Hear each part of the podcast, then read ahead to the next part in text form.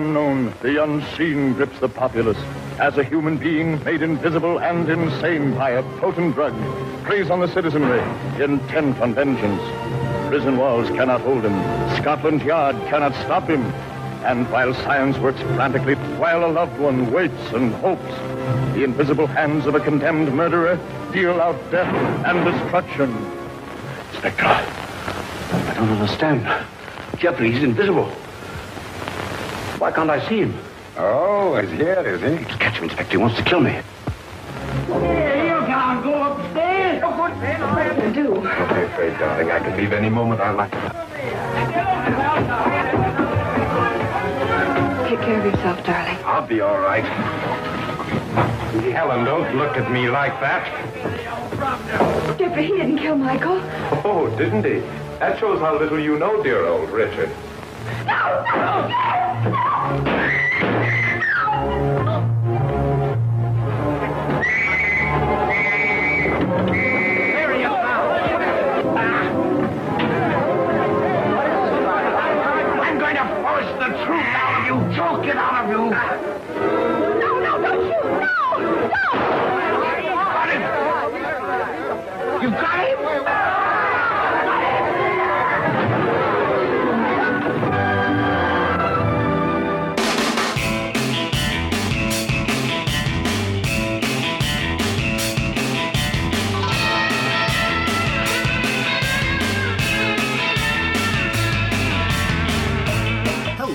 welcome to episode 66 of The Bloody Pit. I am Rod Barnett, I am Troy Gwynn. and we're here tonight to do something a little different this episode. We've decided that uh, we've uh, stuck around in the uh, the area of the cinema world where things have color far too long. Although we we did dip into a, a black and white kaiju film last year with the first Gamera movie from 1965, uh, we've decided to indulge ourselves just a tad bit more than average, and uh, we've decided to go back and do a march through. Of course, it'll be a slow march, I guess, Yeah. but a march nevertheless through the uh, horror films from Universal Studios starting in 1940. We're going to try to take a run through the Universal horror films of the 1940s, starting in 1940 and going up until I'm going to assume the Abbott and Costello movies.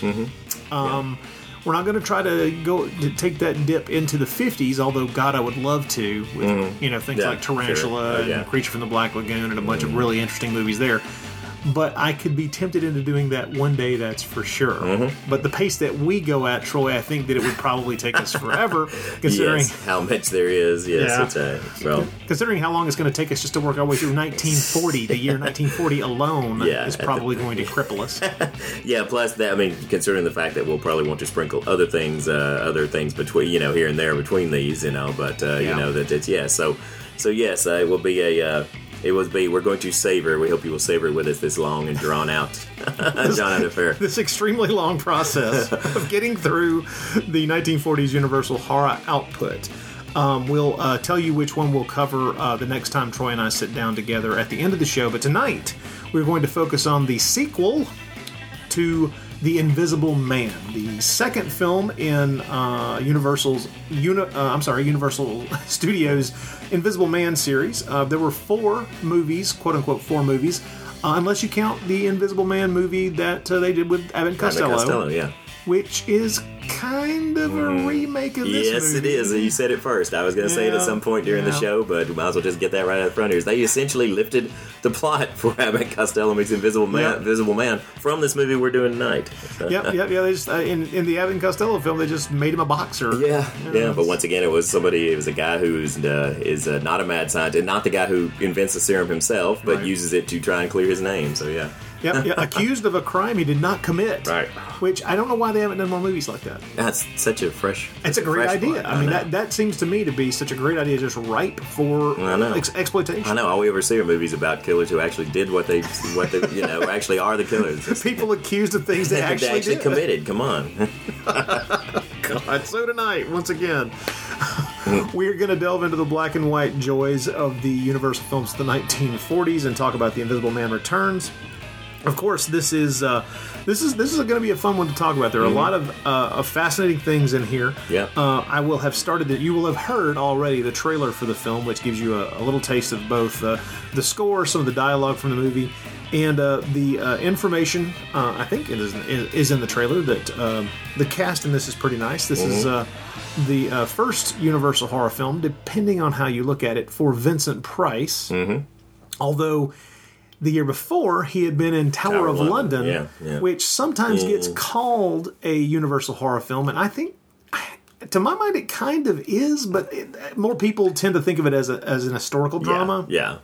But it certainly has dark and you know and, and, and kind of gothic and horror overtones in it. It's there. it's got Boris Karloff being evil. yeah, yeah. I mean, yeah. doesn't that kind of all it just sort of automatically, yeah. make it a horror film? I mean, I, I don't know. Anyway, um, regardless of how it how you uh, run it down, this is uh, one of the first uh, starring roles for Vincent Price in Hollywood. Although uh, you hear his voice long before you see his face in this film, yeah. Which uh, is very much the same pattern as with the original classic film. And I don't think either of us are going to surprise uh, the listener by trying to claim that this film, the sequel, is better than the original because it's not. No. the the original film by James Whale from 1933 is. Um, as close to an unassailable classic Yeah. Mm-hmm. as I think you're probably ever going to get in in this kind of genre in this kind of time period. It's an astonishing film and brilliant from top to bottom. But there are some uh, wonderful technical Yes. uh, improvements made in this by the special effects team, yeah. John Fulton's effects. Uh, it's Yeah. pretty amazing. and well worth talking about. But there are a number of other things to talk about as well. Yeah. And this was fun for me because I had not seen this film in a long time. Whereas, Me the, either, whereas the original, the, the first film, I had actually seen several times over the last few years, you know, and and, and this one, so it was really. So I had not remembered a whole lot about this film. Other than that, I remembered that I had enjoyed it when I saw it years and years ago. So it was kind of cool to come back to this one again. Well, let's go ahead and point out that although this film is uh, readily available on DVD as part of the Universal DVD set of the Invisible Man, their four Invisible Man films, uh, the original, this, uh, the Invisible Woman, and Invisible Invisible Agent. Uh, those latter two films, of course, we'll eventually get to in this series, and I'm kind of looking forward to doing that. Uh, although the quality does drop off perceptibly, I uh, thoroughly enjoy these movies, and uh, I I'm a little frustrated that Universal has not yet given these four films the Blu-ray treatment. Well, yeah, me too. Um, you know, it's it's yeah, that's that that you bring up a good point there. I'm not sure why that hasn't come around yet. Maybe they're waiting for the big Invisible Man part of their big franchise here, their their uh, their universe is- that has been killed by fandom already, but while in its crib Yeah, before yeah. it even. fandoms fandom strangled it before the mummy even came out. yeah. So yeah, yeah, and and what's terrible is I. I almost, I almost could have given someone a call and told them, by the way, there's no way to make the fans happy anymore. So Mm. Yeah. you're Yeah. never going to give them what they want. So you're not going to get that upswell that would would get you past a bumpy start. So if you have any kind of bumpy start whatsoever, the fans are going to just stand there and urinate on your head until Well, it's dead. So. We've talked about this before. Is the fact that Hollywood needed to start listening to the fans to a degree, and they did. And there was this golden kind of period there when you Yeah. know they're saying, and now they've listened to the fans too much. These Yeah. days, now they're now they're putting too much. There's there's the- there's a little too much internet driving Yeah. the cinema instead of cinema driving the internet, and It's uh, almost starting to become as bad as, or worse than a test audience, which I've always hated the concept of a test audience. Now this is almost even worse because this audience isn't even watching the film yet before they pronounce before it they it. slag it completely exactly. and decide that it's garbage. yes, exactly. But that's a I, I guess that's a, that's a mini rant. That is a mini rant, and uh, that's free. That's that's not included in your not included in your not or it is included in your cost of the podcast. There is I was about to say maybe we should start a Patreon and just do nothing Patreon but for rant. rants, yes, And yes. just- we could do like how much would you pay to hear Rod and I rant every month? be we, we, we could do a separate podcast just for the Patreon page that we created, just, just called this month's 15 minute rant. Yeah. I would actually be willing to do it weekly. yeah, Just for sure. If there's any interest in listening to me bitch mercilessly for 15 minutes a week as a podcast, Right. hey, you let me know. And if, if there's an upswell of interest and, and, and a large crowd of people start waving dollar bills at me, I mean, I'm willing to do that. I don't know about you, but I'm doing that. Yeah, sure, why not? Uh. I do it in my private life daily while I'm sitting in a car cursing other drivers. So why not just make it something? I mean, you know, give it Yeah. focus. Yeah, try sure. to set, you know horn Well, it in on some mm-hmm. specific topic that actually would be relevant to the Yeah. to the podcast at hand, and we'll just go from mm-hmm. there. Mm-hmm. I would rather hear you do that than read poetry. You know, so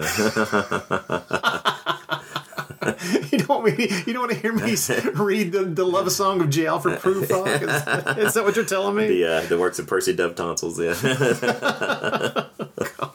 All right, all right. Before we get uh, too far into the madness that we're obviously already into the middle of, uh, let me remind you that the podcast can be reached at the bloody pit at gmail.com. If you have any comments, please let us know. We'll be glad to hear from you. And I tell you what, we're going to take a quick break here. Uh, you'll hear a few words from our non existent sponsors, actually, just some other podcasts that are, are done by friends of ours who that. That are recommended, that are highly recommended by Yes. us, and also a few interesting tidbits uh, here and there as I scatter them about. And then we will come back in, and uh, Troy and I will talk about The Invisible Man Returns from 1940. Hello, Christopher. What insanity are you up to today? Oh, hey, Lydia. I'm downloading some movies. What? People are always telling me that's illegal. Uh uh not these. They're all public domain. Oh, look, Rescue from Gilligan's Island. Well, let me see what you're doing. Oh, you're at archive.org. Well, they have thousands of films, TV shows, commercials, radio shows, and books available. Yeah, but there are so many. I wish there was a podcast or something that would discuss these things. You know, give us an idea of what's worth the time. Um, Christopher, there is. We do one. Oh, that's right. We host Orphan Entertainment. Once a month, we pick something and review and discuss it. That sure is nice of us. sure. Why don't you click over to Orphan Entertainment and remind yourself a little more about the show? Oh, will do. Let's see, that's at orphanentertainment.com. And yeah, it looks like we're available on iTunes and Stitcher Radio. Oh, hey, can we review the Gilligan's Island movie someday? Mm, we'll see, Christopher. We'll see.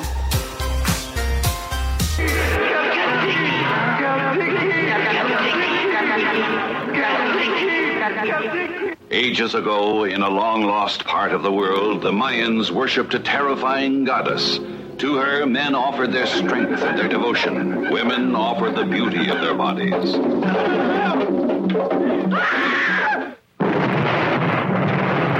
Caltiki, the immortal monster.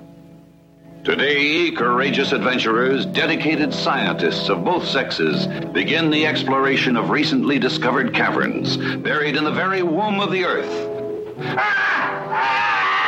Ah!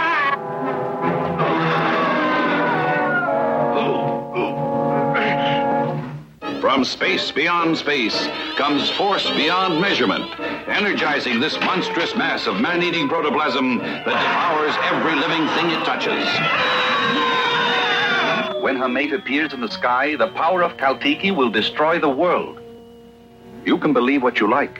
Caltiki's been reborn. All civilians are to remain in their homes until further order. Every precaution has been taken to combat the danger the city faces, and all citizens are urged to remain calm. That is all for now. Can anything on this earth stop Caltiki, the immortal monster? All right, fellas, here's your story. Greetings, my friend.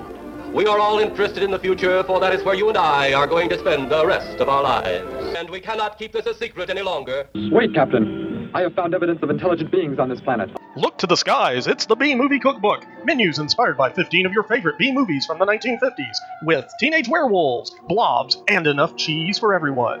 When we return to our planet, the High Court may well sentence you to torture. But until then, we've got Ed Wood and Vincent Price. There'll be food and drink and ghosts, and perhaps even a few murders. You're all invited.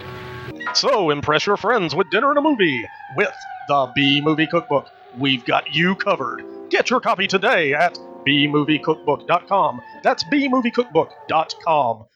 Let me see that book. I am interested to see what sways your mind so heavily. Sure thing, just visit bmoviecookbook.com.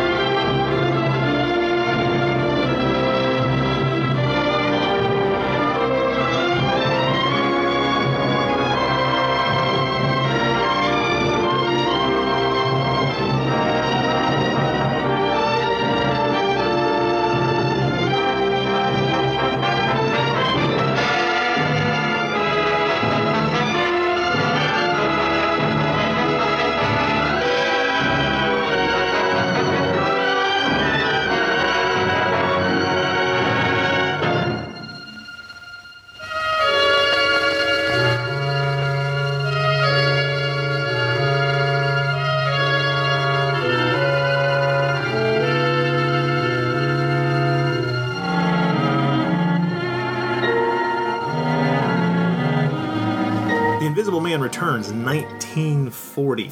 It had been seven years since uh, the first Invisible Man film, and of course, that was a huge hit done by James Whale with incredible, groundbreaking special effects done by John Fulton and his crew.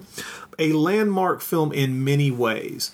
Um, I think Claude Rains is brilliant in it. Uh, the movement that he, his character has in mad, you know, into madness uh, to the point where he's he's offing scores of people uh, is an absolute joy, and it is a great film.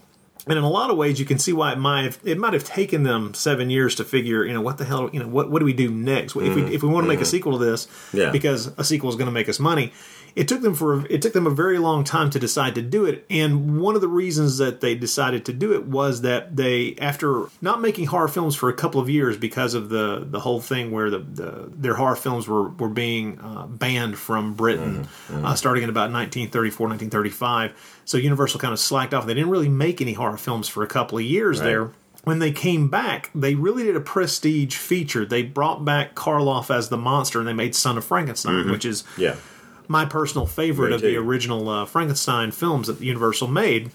And that film had been such a huge hit in '39 that it became a no-brainer to go ahead and start making sequels to some of their other giant horror hits from the early '30s. So this went into production. They made it in late 1939. It got released in January 12th, I think, 1940.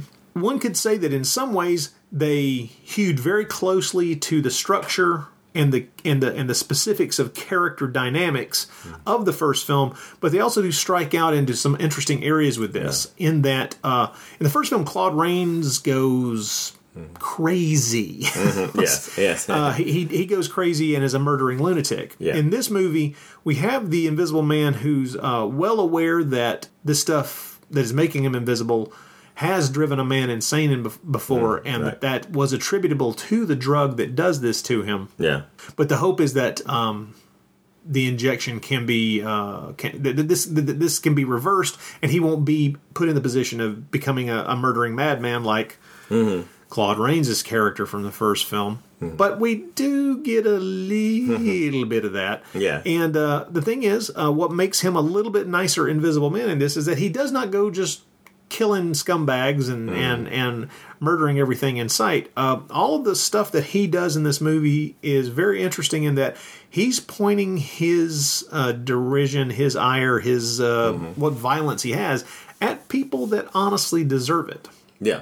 So it makes it a little bit easier to be on his side Yeah. in in this film. Whereas at a certain point with Claude Rains, you You just go like, yeah, you, you, you you've stopped enjoying watching what he's doing and kind of being amazed by the special effects Yeah. and kind of backing away from him, going, "Oh, he's the villain of the piece, Yeah. isn't he? he's actually a Yeah. monster." yeah. Um, whereas the Invisible Man in this movie really never becomes a monster. No, and you can see the inherent. There's there's the pros and cons to this particular, I guess we say quote unquote monster because the Invisible Man is often included in the pantheon of universal monsters, but essentially we're talking about what's really just a naked man, you know, which isn't quite as frightening as a werewolf or a vampire. So these stories have to be driven not by a lot of other things, including. I mean, primarily your story has to really drive. It has to drive what's going on as far as you have to have interesting plot developments, progressions. Once Yeah. you've gotten Pat first one out of the way, which part of the whole fascination was just watching him go mad and become this this this this killer. It's tough to repeat that and make that effective. So the film is going to become more about how interesting you make the plot, and of course the fun you're going to have with the audience, and the fun they're going to have watching the ways you technically try to suggest something invisible moving here. You know, something invisible force. And of course, in the intervening years, it's not as if you know cinema in Hollywood stood still uh, as far as special effects are concerned. So there were other movies that played. You know, they weren't there weren't you know other Invisible Man movies, of course, but there were other films that utilized some of the same ideas, as special effects techniques, to get across certain. Um, Certain trick photography shots within movies, uh, Topper s- springs to mind. Some, Yeah. you know, specifically, go- you know, movies where they were using that uh, those those camera tricks uh, and special effects technology to to do ghostly things. Yeah, yeah. which it, it is all well and good, but that's very different from what's going on here. This is um, although we, you know, yes, of course, as you said, he's included in Yeah. uh, with the the, the the the Universal horror monsters pantheon. Hmm. But to a large degree, this is more a sci- a science fiction Yeah, movie very much so. Yeah, yeah. than uh, a horror movie. There Hmm. are, uh, especially in the first movie, it, del- it develops into a horror movie. Yeah. The Invisible Man becomes a horror movie as the mental state of the main character deteriorates. Hmm. In this movie, one would be hard pressed, except for the fact that there are some darker elements. You know, kind of interwoven within the story Hmm. to really just on its own call this a horror movie Yeah, yeah. because this is much more a science fiction movie. Uh, the reason that um, you're going to keep this in that genre and call it, you know, a Universal horror movie is because it is a sequel to a, a an actual movie that is a horror movie. Yeah, yeah. And when we get to the third and the fourth films in the series, uh, we get even further and further away Yes, from they the really start aspects, thinking of yeah. it's more like let's create. They're more like here's our story. How we're going to fit an invisible something into this. you know, yeah, that and, and, and, and it's and the thing is, is like we, we with the first film, yeah, it was a horror movie, Hmm. uh, and that becomes evident. It's not it's not evident from the jump, but by the time you get to the end, it's like, oh yeah, this was definitely a horror movie. Hmm. By the time we get to the film just after this, the comedy thing, the comedy elements that had been woven into the first film, which were really kind of dark comedy bits, Mm-hmm. um, there's some comedy in this one as well. Um, not much. It's more restrained. It's more restrained. It's, Which it's lighter. after Una O'Connor, anything is restrained. So well, what I'm talking about specifically for the first film is the dark stuff. Yes, the with the James stuff Whale where- kind of- James Whale weird- well, yeah, uh, precisely. yeah, that, that, yeah. That, that same dark humor that really blossomed heavily and with no restraint. It appeared in Bride of Frankenstein in 35. Yeah. Mm. you could see in 33 in the in the in the, in the Invisible Man as well. And in this movie, they they keep some humor in it.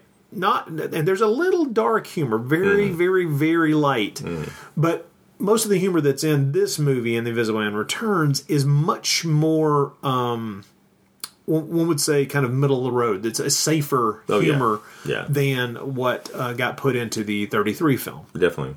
Of well, course. safer is the kind of the word, the operative word to kind of describe the whole difference between 40s Universal and 30s Universal. Agreed. And now, starting in 1940, we're, starting. I think we're going to see uh, this get more and more evident as we go through the 1940s with these movies.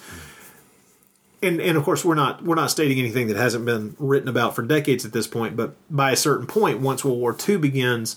Um, when they're making these movies, they Universal is well aware that their main audience at this point is going to be a much younger audience. So the mm-hmm. films mm-hmm. became skewed a bit more. Mm-hmm. Not all of them, and not all of the time, but most of them became much more skewed toward a juvenile audience, toward a younger audience, toward uh, an audience that was going there to see these things on a mm. Saturday matinee in general, and that they knew that was their main audience because the real world really kind of had kind of re- you weren't no if you were going there for if you were going to the cinemas for escape in the in the 40s and you were an adult you wanted something different than uh, a universal horror film generally. Um, so they knew their audience was skewing younger.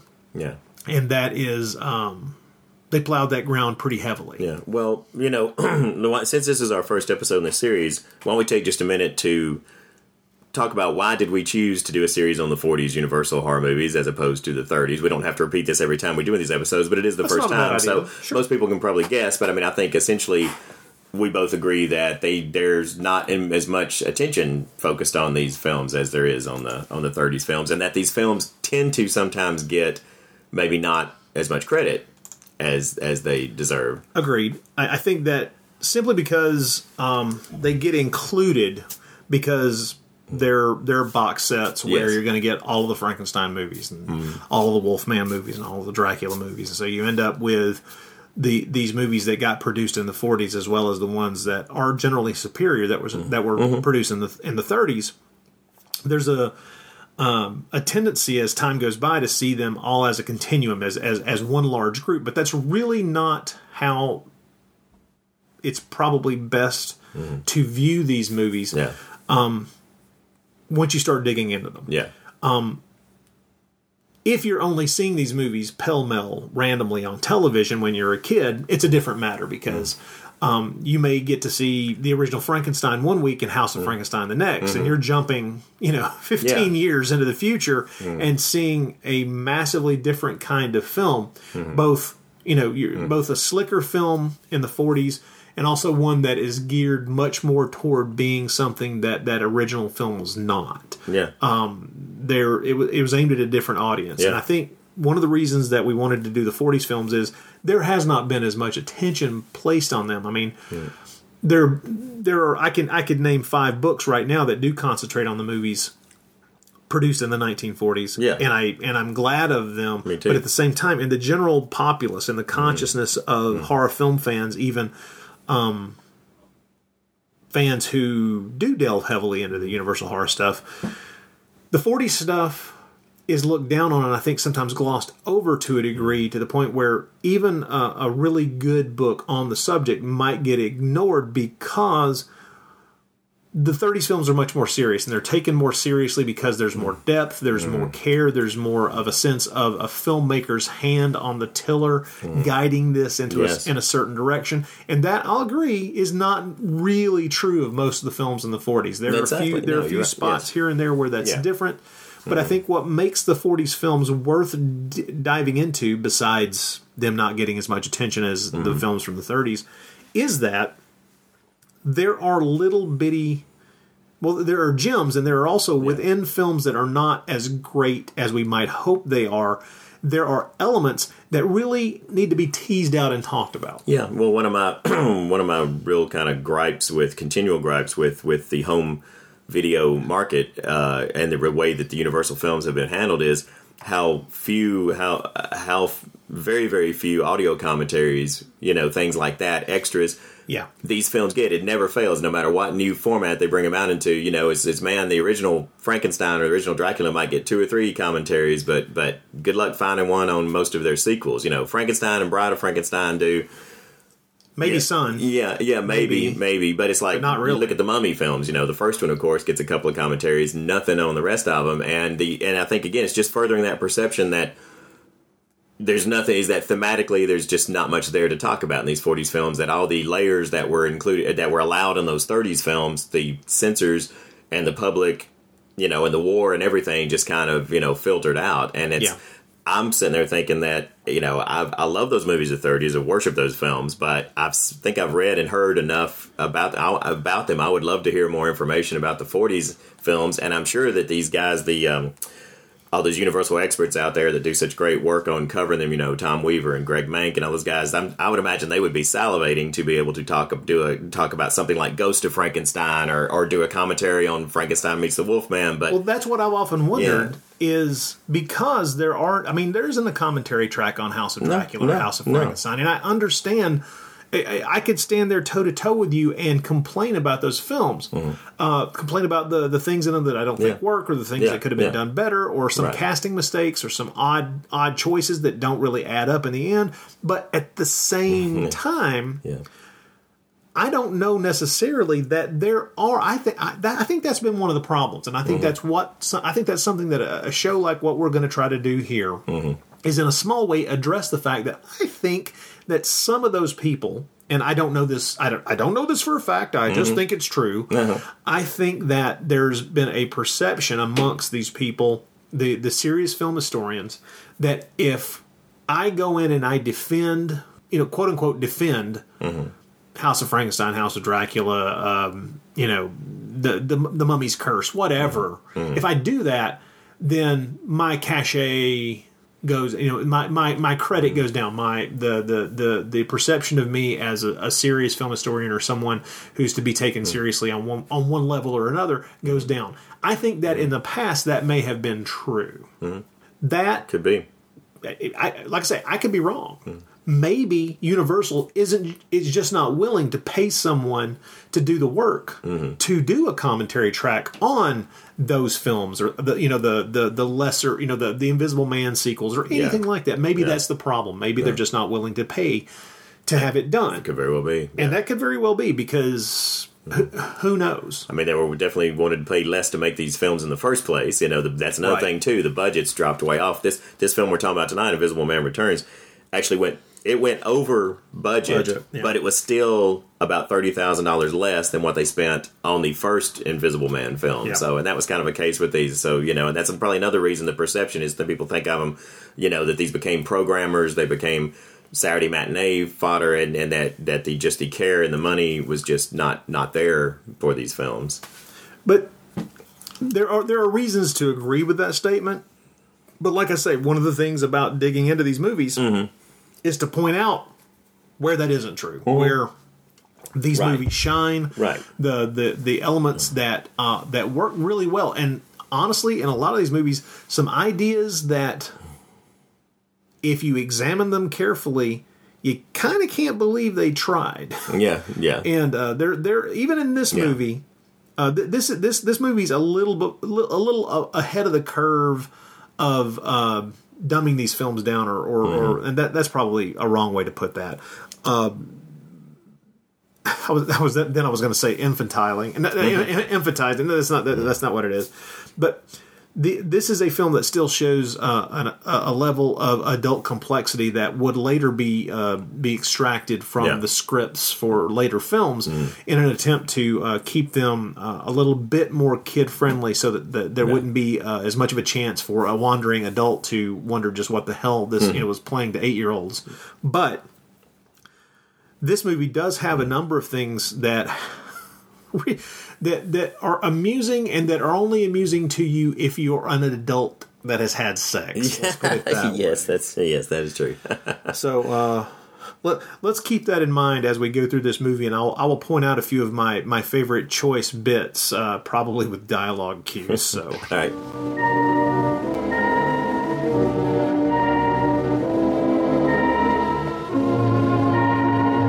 Morning tea, Miss Manson.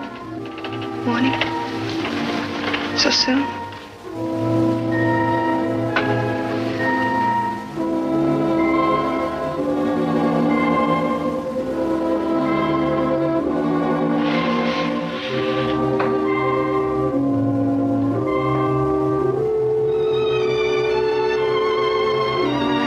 Helen, you can't go on like this, you know, without sleep or anything.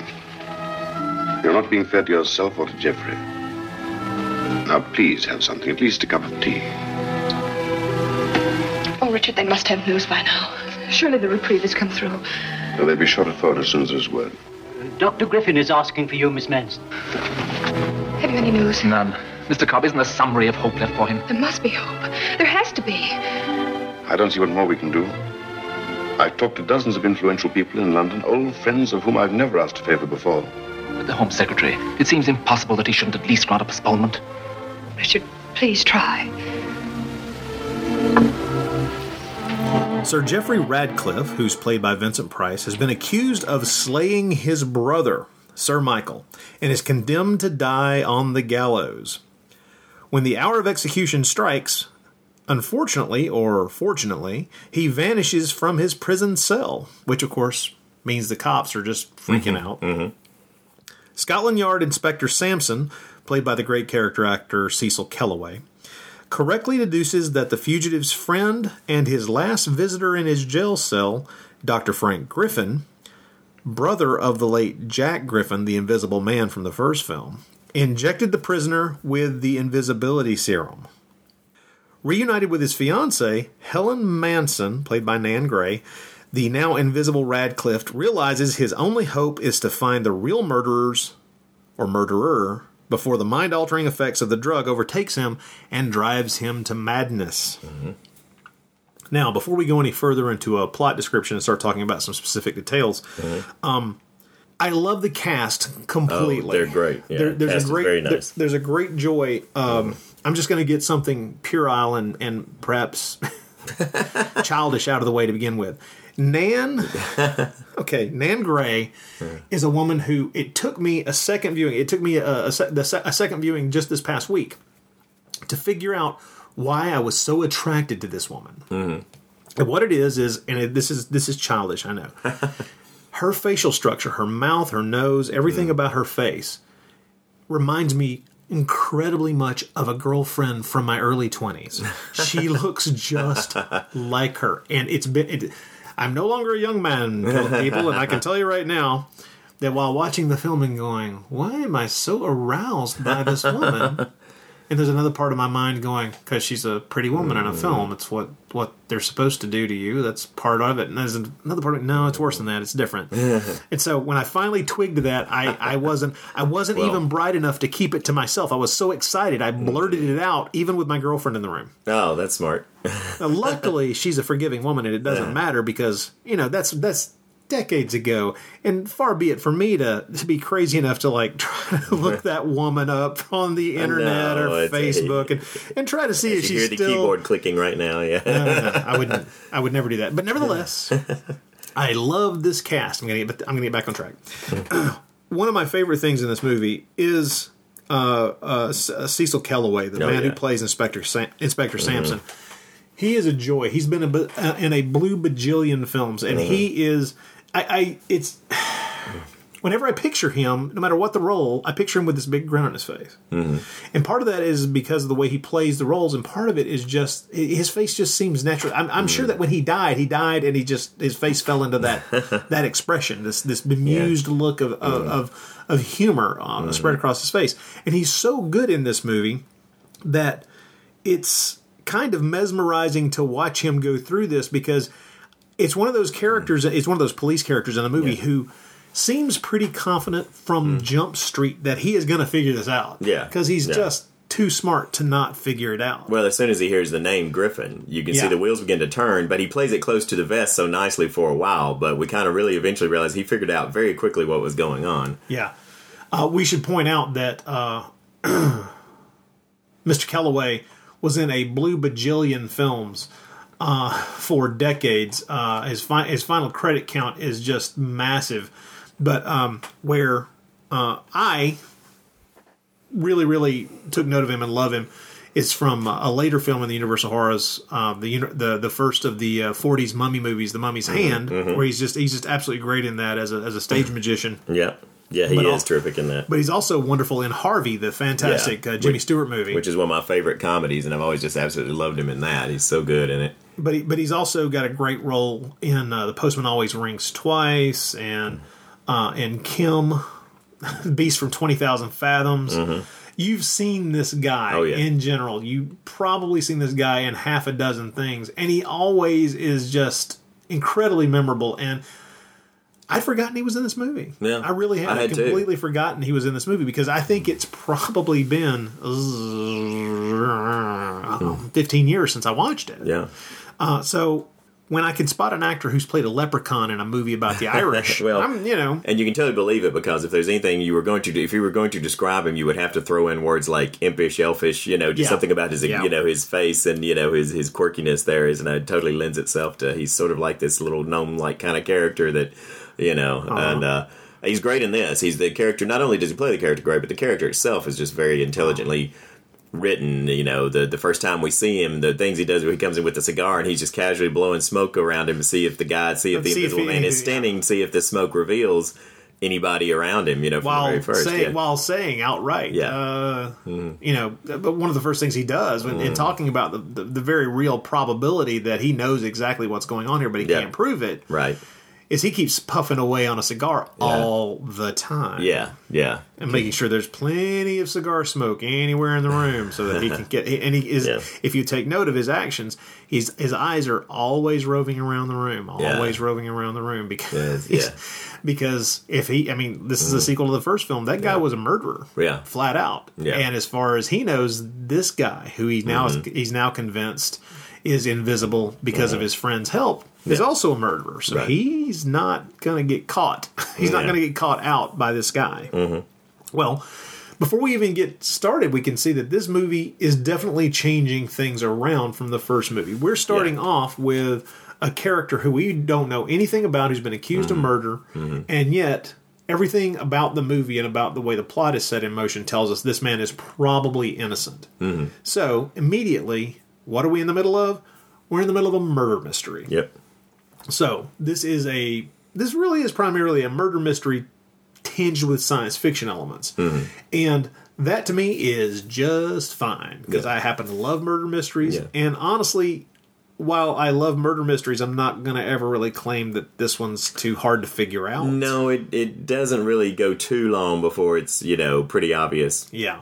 Who's who is the real villain. Uh, but then it becomes more of a suspense kind of, you know, right? How is he going to? How is our invisible hero going to clear his name and and all that? Or is our Or is invisible he- hero going to go nuts? Is he going to go crazy before yeah, he gets? yeah, yeah, Uh, and and that, that becomes a real the- question. Yeah, because Universal films, I mean, we're used to the monster, whether sympathetic or unsympathetic, usually dying at the end, and Right. and uh, you know, so in this case, even though he we know him to be innocent, so he doesn't necessarily have to play by the rules of the code, which is you know the Yeah. which is that you must be punished. You know, character it does anything against the law, he must be punished in some way. So we don't know, but we don't know what they're going to go for at the end. We may still get a tragic ending. We're not sure. You know, so. Exactly. So that's that's that's one of the that's one of the neater things about this movie is that we're in the middle of a murder mystery with science Mhm. fiction elements, and although I mean, granted, the running time is short enough so that it's not difficult to get. Yeah. It, it's not. It, it- first of all, it's not as diff- short as some of these films will become. So. no, no, no. But the, it doesn't stretch itself past the point where you're wondering why the hell are we still here? Right. Oh, the pace! I love the pace of this Yeah. film. It's very nicely, it's very brisk, very nicely paced. I will say that there are a couple of moments when I felt it could have been a little quicker, but honestly, they're doing they're they're doing enough to keep me interested um, that I don't mind. Um, Whether there's a, a neat little uh, you know special effects sequence or uh, some some neat acting Mhm. or some uh, some uh, kind of um minor suspense bit.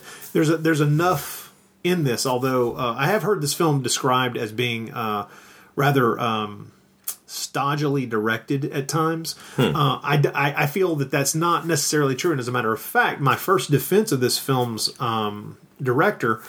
Um, I believe me. I understand there's some some reasons to have some complaints about Joe May, the director. Hmm. Sure. Not the least of which is that he didn't speak English. but the uh, um, the film starts off uh, right after the opening credits by establishing a really creepy atmosphere. Mhm. Uh, this is almost undeniably at the beginning a movie that is trying to get you in the fe- i- i- to make you feel like you're in a Universal horror Exactly, film. yeah. Even though the film's the film itself and its plot line isn't Yeah. really a Universal horror plot line. It has that kind of feel. Well, you know, I'm all about the fog, you know, and, and, Yeah. and so it's it's it's still kind of set in that sort of universal.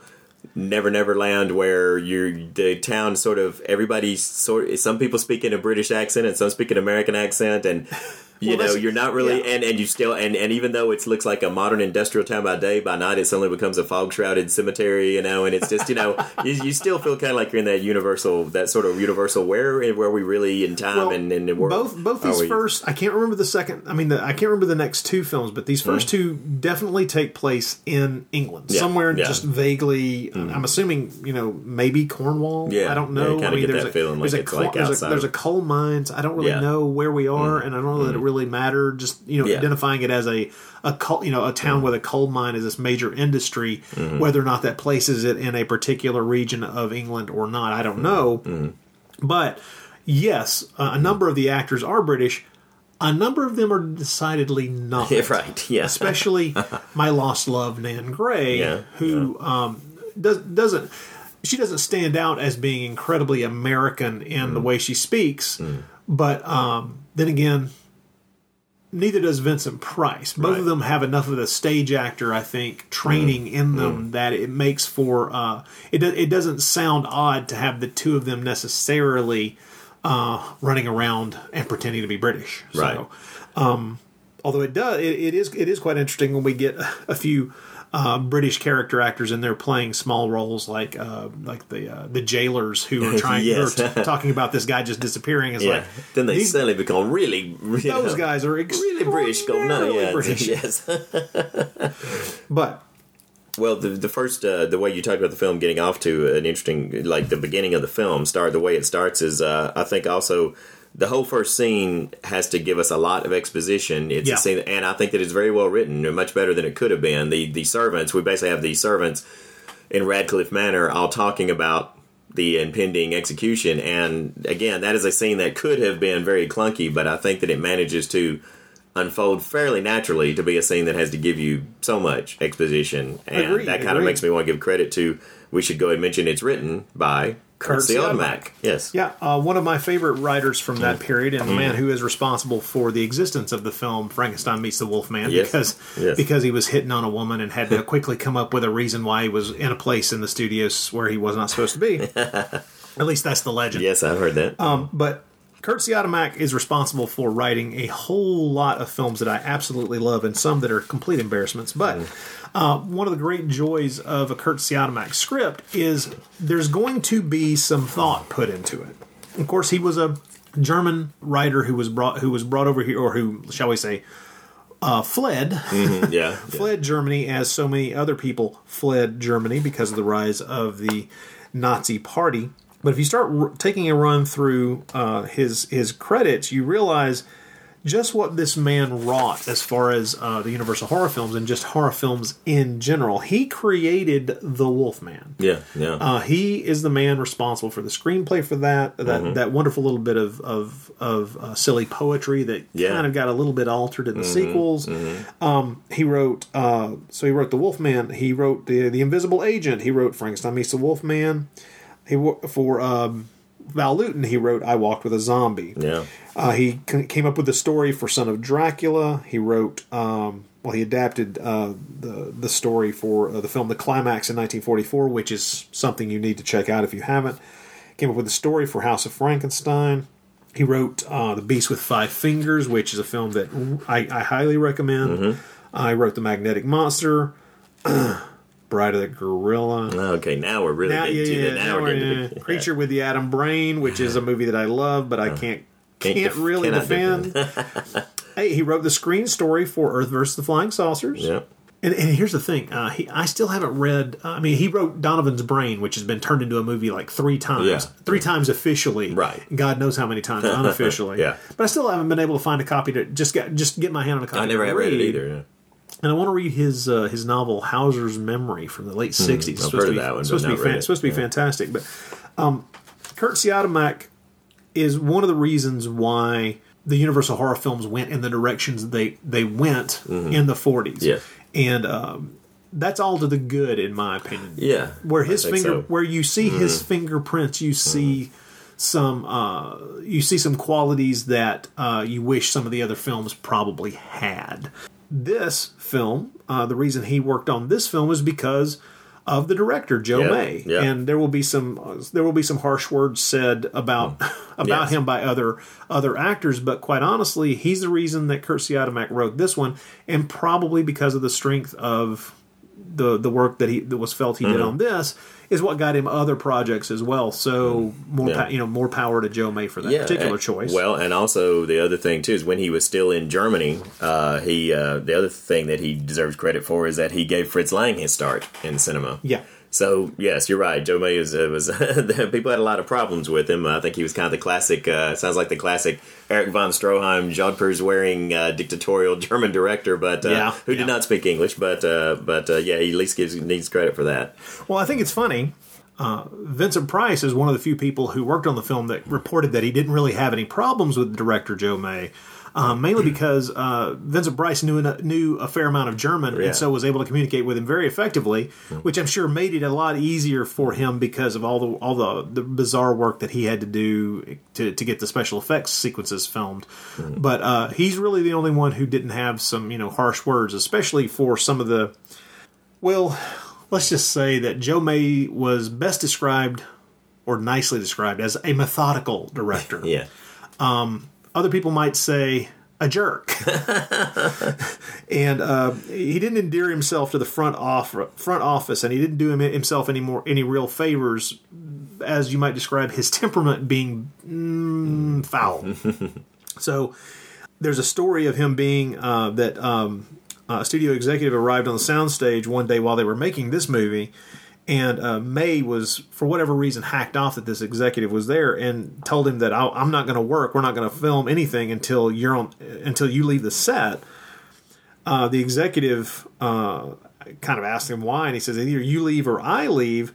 So the executive said, "Well, then I guess that you're going to leave. That's okay with me." and so he so he essentially called. Joe May's bluff Yeah. and uh, the director had to uh, essentially kind of you know take his hat in hand and go to the big wigs and go I apologize, and and essentially not get tossed off the film.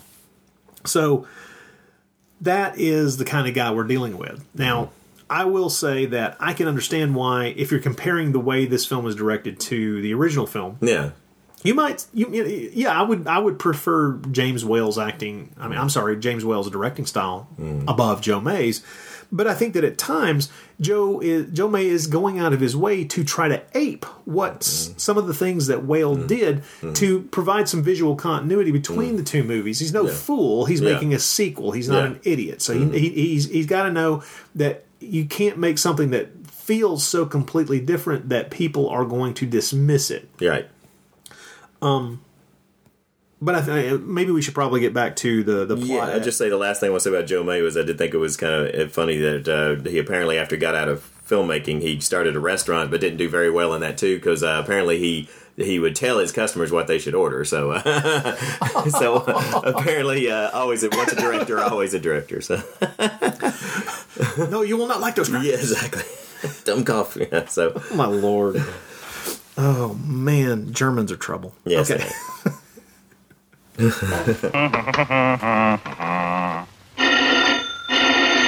Answer it, Helen. Hello? Jeff. Sorry, Helen, I couldn't come to the lab. I'm at Frank's house. of course, the place is guarded, but little things like that don't stop me any longer. Tell Frank this house of his is chilly. I'm going to get into his best suit of clothes. Just a minute. He's at your house. He wants some of your clothes. Tell him to go ahead. Help yourself, dear. I will. You and Frank come over here. We're going to celebrate. Celebrate? Well, Sir Radcliffe's suspicions are aroused when Willie Spears, a slovenly and usually drunk night watchman, is promoted to a ranking position in the family's mining operations. Now, Willie Spears is played by Alan Napier. Yeah, For a lot of us, Alan Napier will always be the man who answered the bat phone. yes, he was Alfred on the 1966 television series of Batman. That's where almost all of us as Mm. Yeah, kids yeah. knew him from. But that's not all he did. Oh no, that's uh, that's a, this character's about as far from Alfred as you're gonna get. Yeah, no kidding. Alan Napier was in a lot of movies. Yes, Uh. I mean, he, I mean, he, this man worked with Hitchcock. Um, later on, he was in some Night Gallery episodes. He worked. He, he was on the Alfred Hitchcock Hour. He was in The Loved One. Mhm. yeah, oh god, it's a great that movie. completely crazy film. Um, he did a voice for Disney's film The Sword and the Stone. Mm-hmm. He was in the great Roger Corman uh, Poe film, The Premature Burial. Um, one of my favorites, and if you catch me in the Mhm. right mood with the right amount of alcohol in me, I'll tell you it's my favorite of the series. Mhm. And buck everyone's thought process on that one. He was in Journey to the Center of the Earth, Island of Lost Women. Oh man, Alan Napier. You know, my favorite role though is when he plays the albino head priest in the Mole People. Oh my gosh, I had forgotten that one. I had forgotten that one. I think I think him playing the the high priest in the Mole People is the first time I ever saw him in something Oh, yeah. other than the Batman TV series. Oh, wow. Yeah. And I was like, "That's Alfred. That's That's, him, yeah, Alfred. He's got yeah. no facial hair, but that's Alfred."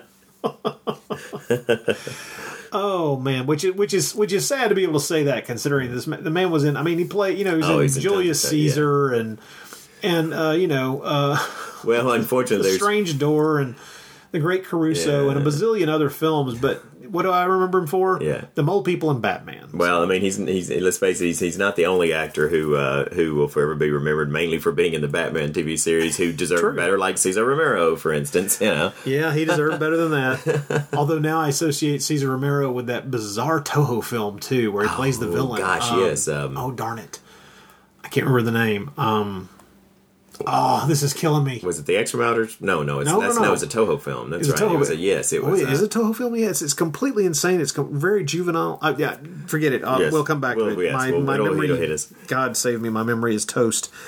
All right, so Vincent Price's character um, forces the Spears character's car off the road and confronts him. Spears, well, he he, he messes with Spears Oh, rather he's- amusingly, yes, he does. convincing convincing him that he's the mm. ghost, eh, the, the, mm. the ghost of himself, and uh, the, the, eh, mm. and and just terrifies him horribly. Shoves his face into a mud puddle. Spears confesses that he witnessed Radcliffe's cousin Richard um, bludgeon his brother Michael to death. Now, uh, Richard Cobb, the the cousin that's being accused of being the murderer here, is played by Sir Cedric Hardwicke. So, Cobb supposedly paid off Spears with a promotion to ensure his silence. Yes. Now, I love the fact that the reason that immediately Vincent Price's character thinks something's up with this guy because he was a he was a Mm. crappy night watchman to Yeah. begin with. How the hell is he running things now? He was Right. he wasn't he wasn't even worth keeping around as a night watchman. and I, I I love that. That's that's one of the the, the things I like about. Uh, uh, a, a, a Kurt script is that you if you wa- if you wa- if you look at uh, what some of the things that he does as a writer over time, some of those same things is that the if there's a mystery, if there's something that a character needs to find Mm. out, it's through the fact that he knows the characters that he's dealing with to an extent that when they do something that's out of when, when they do something that's not Mm. normal for them, that's out of character for them, that does that doesn't ring true, that usually is what leads him to the information that he needs to discover what is the truth. Mm. Yeah. And so that once again is happening here. Mm-hmm. Well, Vincent Price's character, uh, Radcliffe, binds and gags Spears and then sets out after his cousin Cobb. Now, uh, despite a heavy police guard uh, trying to guard Cobb, um, our man Geoffrey gets to him and brings him face to face with Spears, who quickly incriminates him. And that's actually a really fun scene because I think Yes, I think I think Napier and Hardwicke are acting their asses off, Yeah, and it could did. not have been easy considering No. that although Vincent Price is there, he's draped in black velvet to, for the special effects to work. So you're not going to be able to even see the man's face. You're just going off. You're just going off uh, the man's voice and the. Yeah. and the physicality of what's going on. And those two actors really carry themselves well in that scene. I think. Um, Cobb uh, manages to kill Spears and escapes, but Radcliffe chases him through uh, the village streets. And this is another really great sequence because Yes, it is. by using some simple simple tricks they they make it appear as if an invisible man is running through crowds of people It's it it's simple, but had to rely on some serious timing from a lot of Yeah. extras, and they do a fantastic job. All the people being pushed and shoved out of the way. I mean, they really got these people. Really, just came through with selling this. it's it's very well done well uh, they the he makes his way to the uh, the mining they call it a, a colliery which is uh, the which is the the mining concern the the the pla the, the uh, mine set into the hillsides where they're they're digging out the coal. And uh, our invisible man uh, pins Cobb to the moving coal cart on the mining escalator. But a lucky shot fired by our man Simpson, or I'm sorry, our man Simpson. Samson, not not Homer Simpson, Inspector Sampson, uh, hits Radcliffe seconds before the coal wagon releases its load, sending cousin Cobb hurtling to the ground far below. With his dying breath, Cobb confesses the murder of Sir Michael.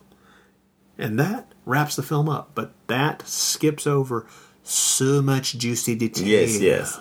Well, let's just talk about right here. I I love the thing with I love the thing with the coal car. You know, Yes. and I'm just wondering. I'd love to know where Kurt Siodmak at what point in his life he encountered this kind of operation and saw a coal car and just thought, "Oh yeah, I'm using that someday."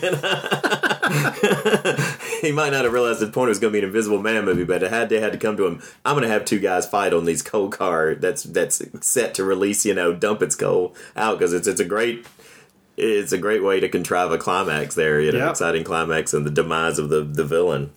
Well, I I gotta say that that that that's that that's an amazing stunt. Whoever the guy is who took that plunge, Oh, yeah. it's shot from a distance, Yeah. and it's and it's clear that the, the way things are set up, they could very easily have some, you know, uh, the the cushioning, Oh, the yeah. cushioning Oh, sure, down yeah. down beneath for they got to fall Yeah. onto.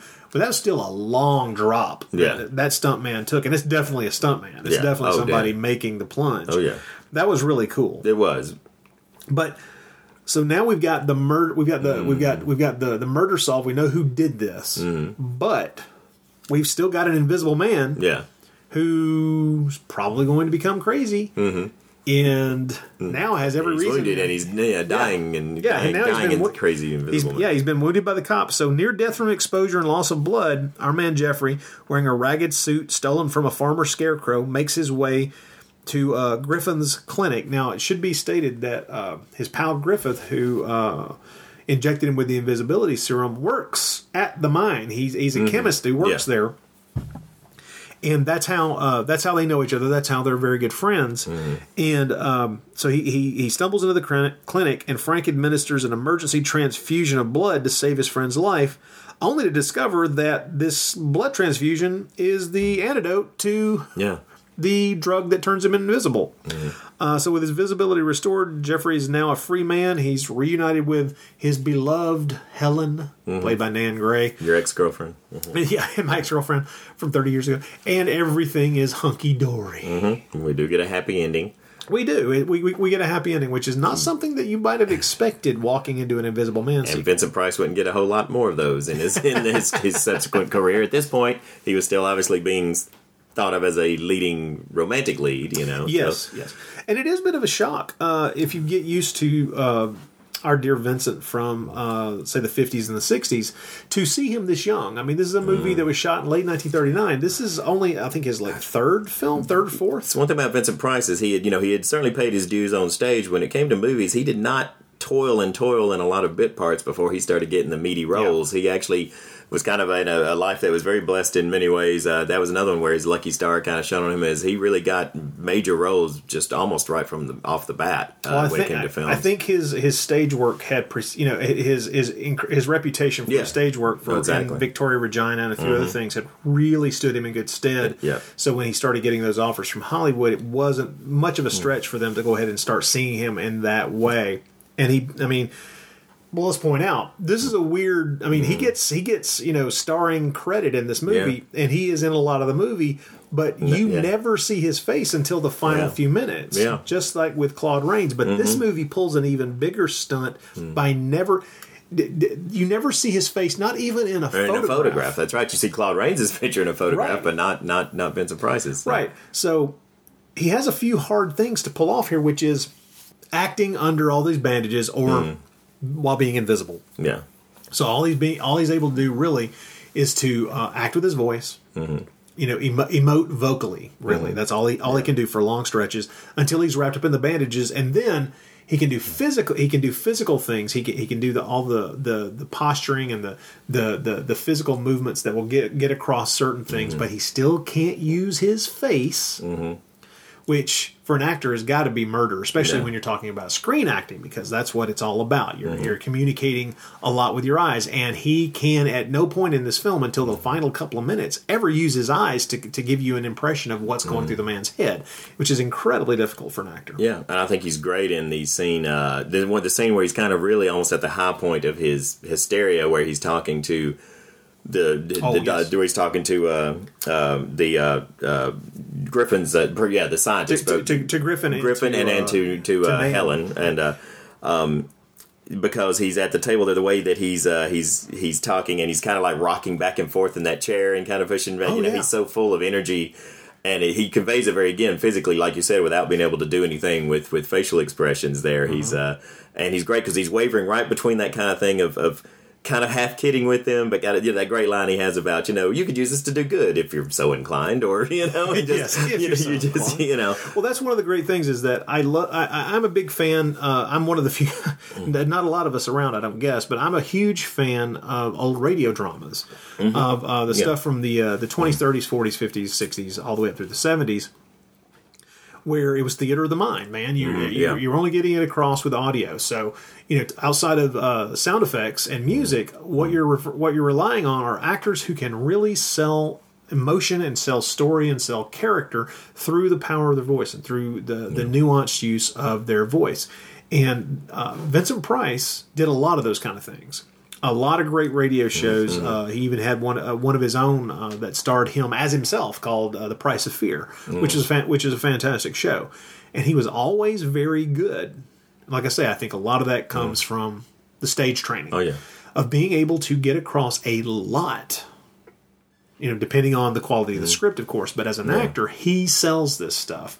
Uh, he's always, you know, honestly, uh, I'm more than willing to uh, stand stand up there and say, yeah, of course, Vincent Price was a ham. He was one of the Mm. best hams in the world yes. because there's nothing wrong with that. That No, style of no. acting has its place, and Vincent Price was an excellent purveyor of Oh, ham. absolutely. This man sliced it thick or thin, depending on what you needed, and he was very good. Mm. And he he's called upon to be a bit of a radio actor in this Yes, movie. he is. Okay, but now that's a perfect segue into something I really wanted to get into here about this is we oh you can't talk about Vincent Price without talking about the voice.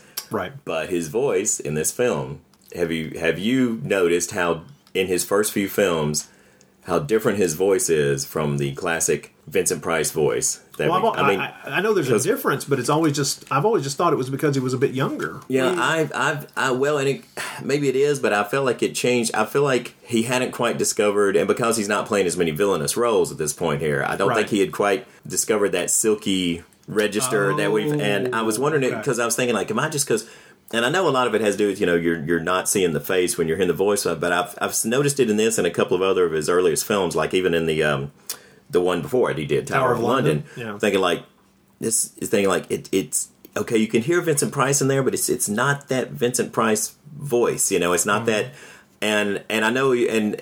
Uh, anyway, what I wanted to do is I just to get a kind of second opinion to say, am I just imagine this? I, I, I went to our friend uh, Dr. Gangrene, uh, Nashville's physician of fright, horror host, who's done an amazing, just completed an incredible series of videos uh, where he basically covered every single Vincent Price film um, and did a great job on him. And it's out there on YouTube under the Fantastic Films of Vincent Price. He's a, a, a real labor of love. He come, went over several years there and hit every Vincent Price film. So I wanted to get his opinion on on uh, to see if, if he kind of noticed that too, and or knew. And, and I wondered if he had ever heard Anything about the voice? yeah, like maybe to even like had ever heard either Vincent Price or somebody writing about him, like a notice uh, or make mention of of that. Yes, there's something consciously different he's doing, or he just hadn't discovered that Vincent Price voice yet. But anyway, here's what uh, Larry Underwood, uh, aka uh, Doctor Gangrene, came back with. He says, "Well, he says."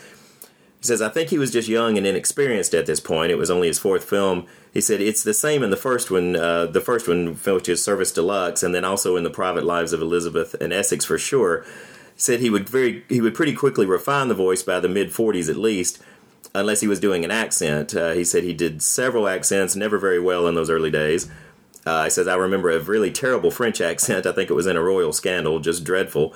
But certainly by the time he did Song of Bernadette in 1943 and Laura in 1944, he had that Vincent delivery that we all know and love. So I'd say it was really just those first few films where his St. Louis roots were showing more before he refined his vocal delivery. And I can see that. Now I I, think like that. maybe he just, but I think as he got into the more villainous roles, and I think he just, I think in this film he's the hero and he's trying to sound more peppier and, and more like the good guy, you know. And I think Yeah. as he became the more sinister, then he sort of discovered that you know that that Drop, drop that voice down a bit. Yeah, and, and uh, and, and, and also slow his delivery. down. Exactly. Yeah. Exactly. And uh, but also, uh, uh, Dr. Gangrene went on to point out something else here that I had never uh, thought about. He says, "I always thought if Vincent hadn't left Universal for 20th Century Fox in 1941, he'd have been cast as the Doctor in the next Universal Frankenstein film." Uh, he said Universal yeah, were maybe. certainly grooming him as a horror star, which would have meant he'd be casting Ghost of Frankenstein in the role played by Cedric Hardwicke, who is, of course, Invisible Man Returns. Could you imagine that film with Vinny in that role? And that got me thinking about it. I never thought about that before is, is what would Universal have done with Vincent Price had he not left for 20th Century Fox? You think about all those films that came after, what roles he might have gotten. I'm sitting there thinking, like, gosh, would he have gotten Son of Dracula instead of Lon Chaney Jr.? I mean, we just don't know. Like, where would, what would they have done with him? But that's interesting to speculate. I'd never thought about that before. Well, I've often wondered if, if he would have ended up playing um, not just Dracula, but um, I, I, would- I would have thought he might have ended up playing um, some of the roles that John Carradine ended up playing. Yeah. Honestly, where my mind has gone in the in, in the past, uh, kind of as a what if for Hmm. uh, for Vincent Price, because famously he didn't really start becoming the horror icon that we know until the early fifties, when, Right, he, when he did House of Wax, Yeah. things like that. So, what my mind always jumps to almost immediately is uh, why wasn't Vincent Price tapped to be in some of those Val Lewton RKO pictures? Yeah, yeah. Uh, because it's so easy for me to picture him in uh, I Walked with a Zombie. Oh yeah. Or uh, just imagine him in The Seventh Victim or anything like that. Yeah, yeah. There's a there's a there's a quality that Price had that I think would have lent perfectly to, to those films and their mood. He might have played the Doctor in the Body Snatchers, Yeah. opposite Boris Karloff. What would that have been like? Yeah. I mean, even though Henry Daniell's great, but I mean, what would that have been like to have had those two and Lugosi all three in that all film? the same would have been film, amazing. right? And so there's a there's a part of me that that's where my mind has always gone as a what if. Yeah, it, yeah. would be those Val Lewton RKO Yeah. pictures. I can see that. yeah. But yeah, Vincent Vincent Price. I mean, neither of us are gonna. I mean, uh, the, we're, if we were to sit here and just try to come up with our ten favorite Vincent Price films, we'd be, you know, it, it'd be a damn long conversation, Yeah. a podcast into itself. Mm-hmm. But the the the joy of seeing him on screen is always there, even when he's just in a bit role, or even when he's doing something that honestly seems a bit beneath him, which mm. happened often enough in mm. you know the last few years of his career. Mm. But the joy of watching him on screen is it's it's always there, even at this young stage.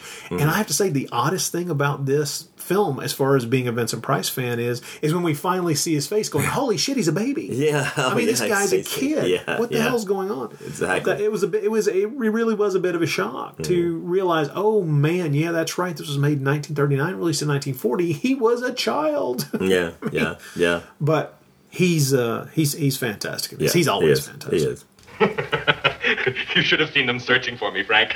Smoke bombs and gas masks in the fish nets. they must have thought I was a herring. and I marched straight through them with Helen, took her politely out to the car. Softly, old boy. Don't forget the wolves are prowling outside.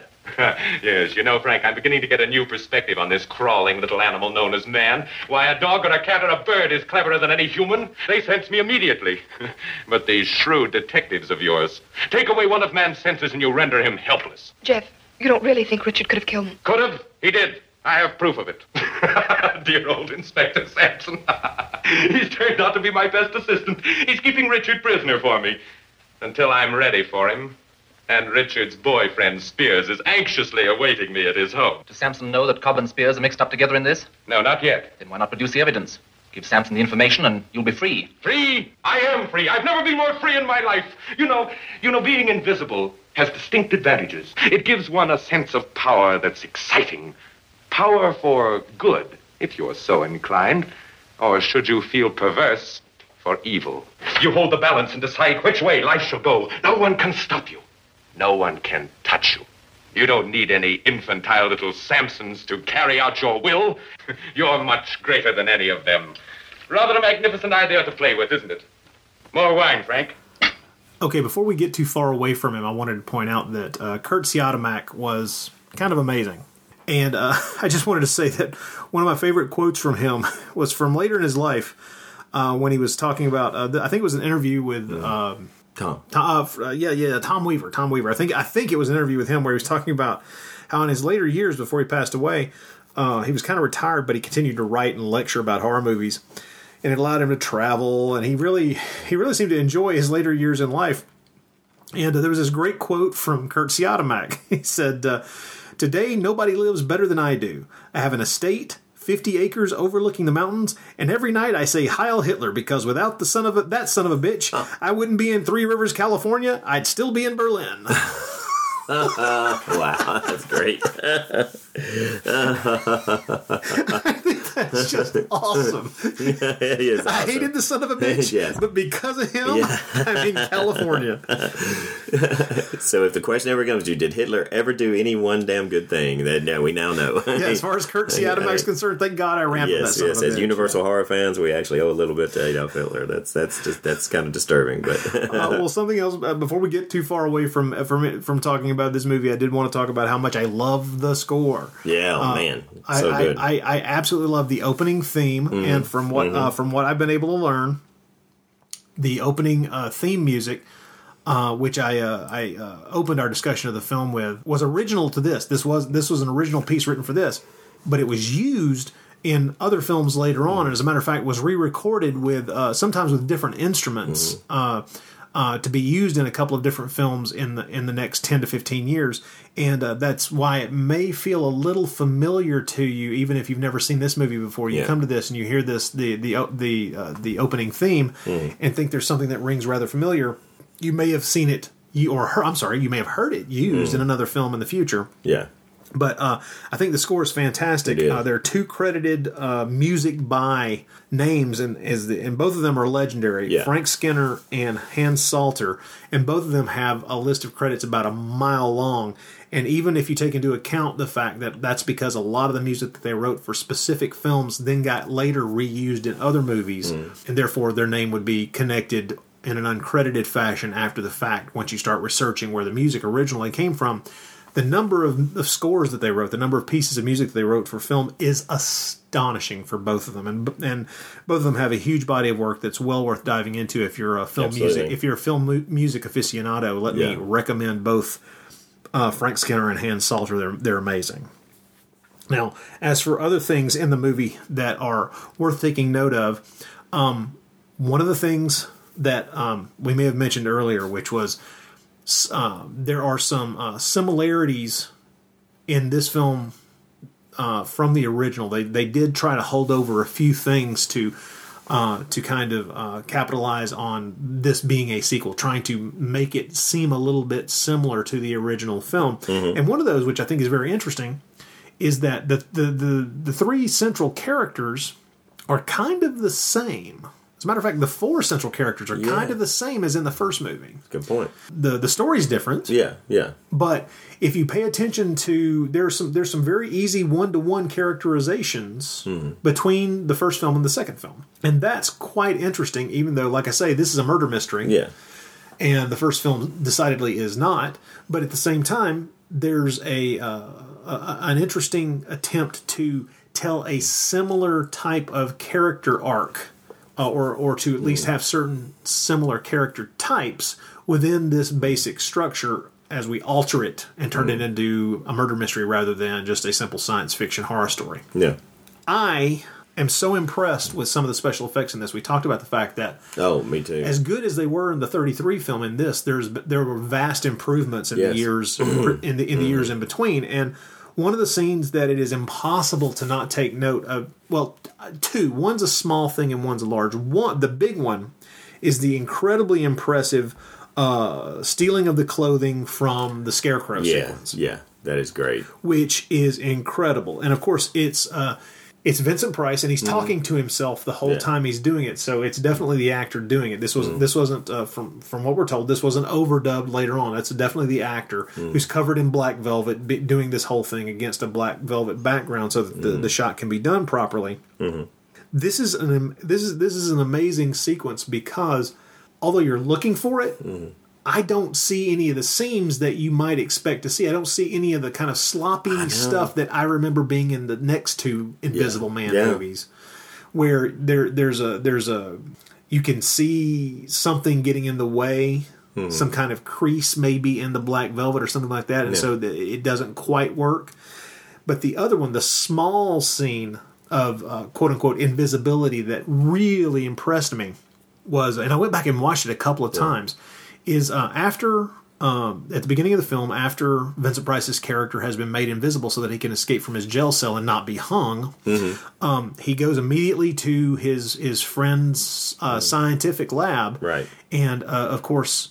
First thing that the, that his friend has got to do is get a blood sample from him so Yeah. that he can start trying to figure out an antidote so that he can you know rectify this problem, get him back to visibility, and keep him from going insane. So there's a there's a, a, a little sequence there where he's taking he's taking blood from him. Now it's flawless because although Oh, you, you yeah. can see this this small line where Yeah. his arm is and where where the the uh, the doctor character's finger is pressing against his arm. Yeah. and it, it's delineated, but it's still transparent. Yeah, yeah. And then he sticks in the needle and withdraws blood, but the blood's invisible. He has to do something yeah. to it in a te- he has to do Yes. something to it in a test tube so that it's visible so you can work with it. Yeah.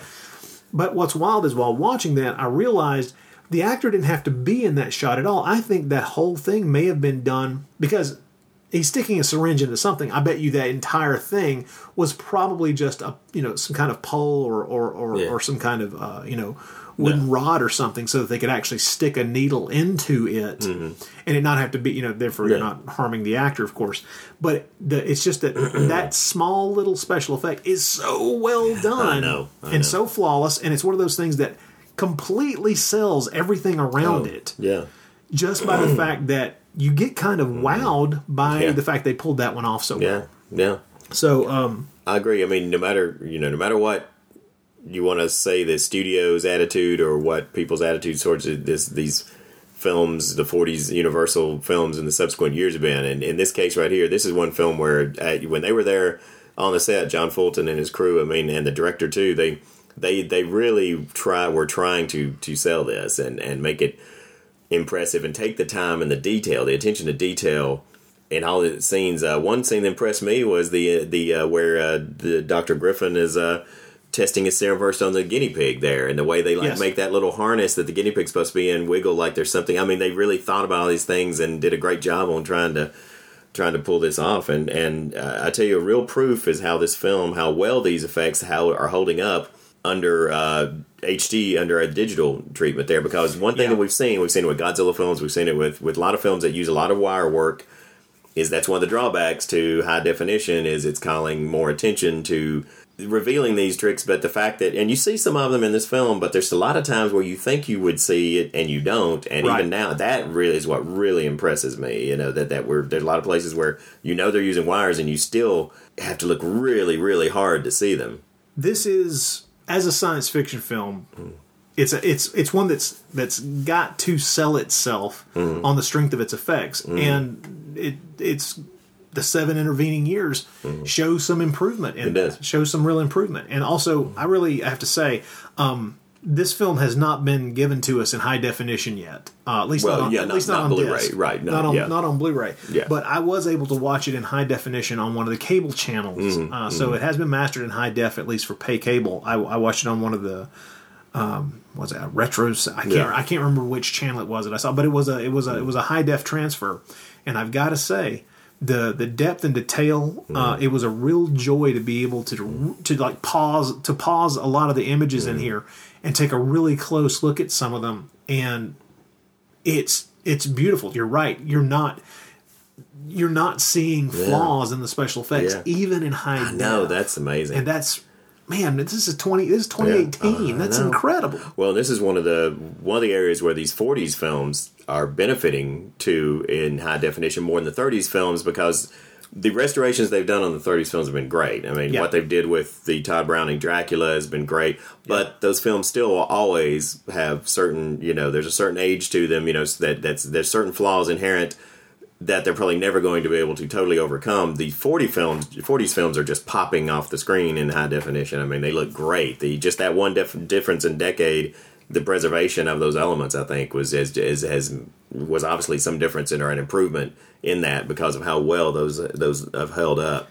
just recently watched the Abbott and Costello film Buck Privates for the for the first time on Blu-ray Mm. and you want to talk about i mean it's, it's one of those instances where this is just a, a comedy musical it's Yeah, not yeah. this isn't you know i don't consider this to be some kind of great film it's not Yeah. it's it's not even one of my favorite you know abbott and costello Mhm. films from Mhm. the period Mhm. but uh watching this thing uh, on blu-ray was kind of mesmerizing just from the point of view of watching it in high def Mm. Yeah, yeah. and you're right; those those '40s films, um, by virtue of uh, just the advancing film technology, different film Mhm. stock, and Mhm. some of the processes being used, and, and Mm-hmm. the, the different lighting schemes being used as you know as they're as they're aiming for certain you know areas Mm-hmm. to be light and gray, and uh, not not that a lot of this wasn't done in the '30s films as well, but we've got another decade where advances have been made between those films and these films. Mhm. And yeah, they're they some of these movies just are astonishing to see. Watching Yeah. House of Frankenstein on Blu-ray is revelatory Yeah. on just being able to dig into the detail work on some in some of the on some of the sets. Mm-hmm. And the same is true in this movie. I was pausing it just to get a look at some of the some of the stuff in the you know Mm-hmm. just the chemical laboratory just to see what all's there because it's not it's not a big fancy uh, Frankenstein style let's bring the dead back to life kind of thing but Yeah. there's it was still just kind of fascinating to be able to look around it and not Yeah. be just not be distracted by trying to pay attention to the to the dialogue or the plot Hmm. just to get a look at the sets a little bit closer Yeah. and occasionally, and I know this is a little strange because this is not normally what I would pay attention to, but occasionally I like paying attention to some of the clothing.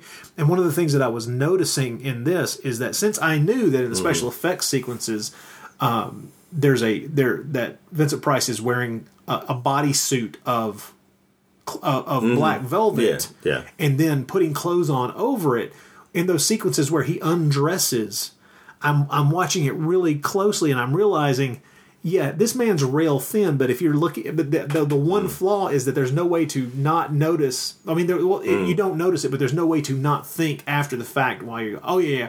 He, he's looking a little bulkier around the middle there because he's wearing another layer of Yeah, clothing. right, he's yeah. wearing another layer of cloth that's in the way, Yeah. which I, which I think is pretty neat. But once Yeah. again, that's not something that would have would have been evident to my eye without it being in high definition, Sure, which yeah, is kind yeah. of fascinating. Yeah. One of my favorite little things in this, and I can't, I can't discuss this movie without talking about this this bit of dialog Uh-huh. is um, they're you know the, during the middle part of the film where they're where they're or, where they're hiding uh, our invisible man um, in this country home Mhm. outside outside the town to keep him away from prying eyes. They've got him all bandaged up.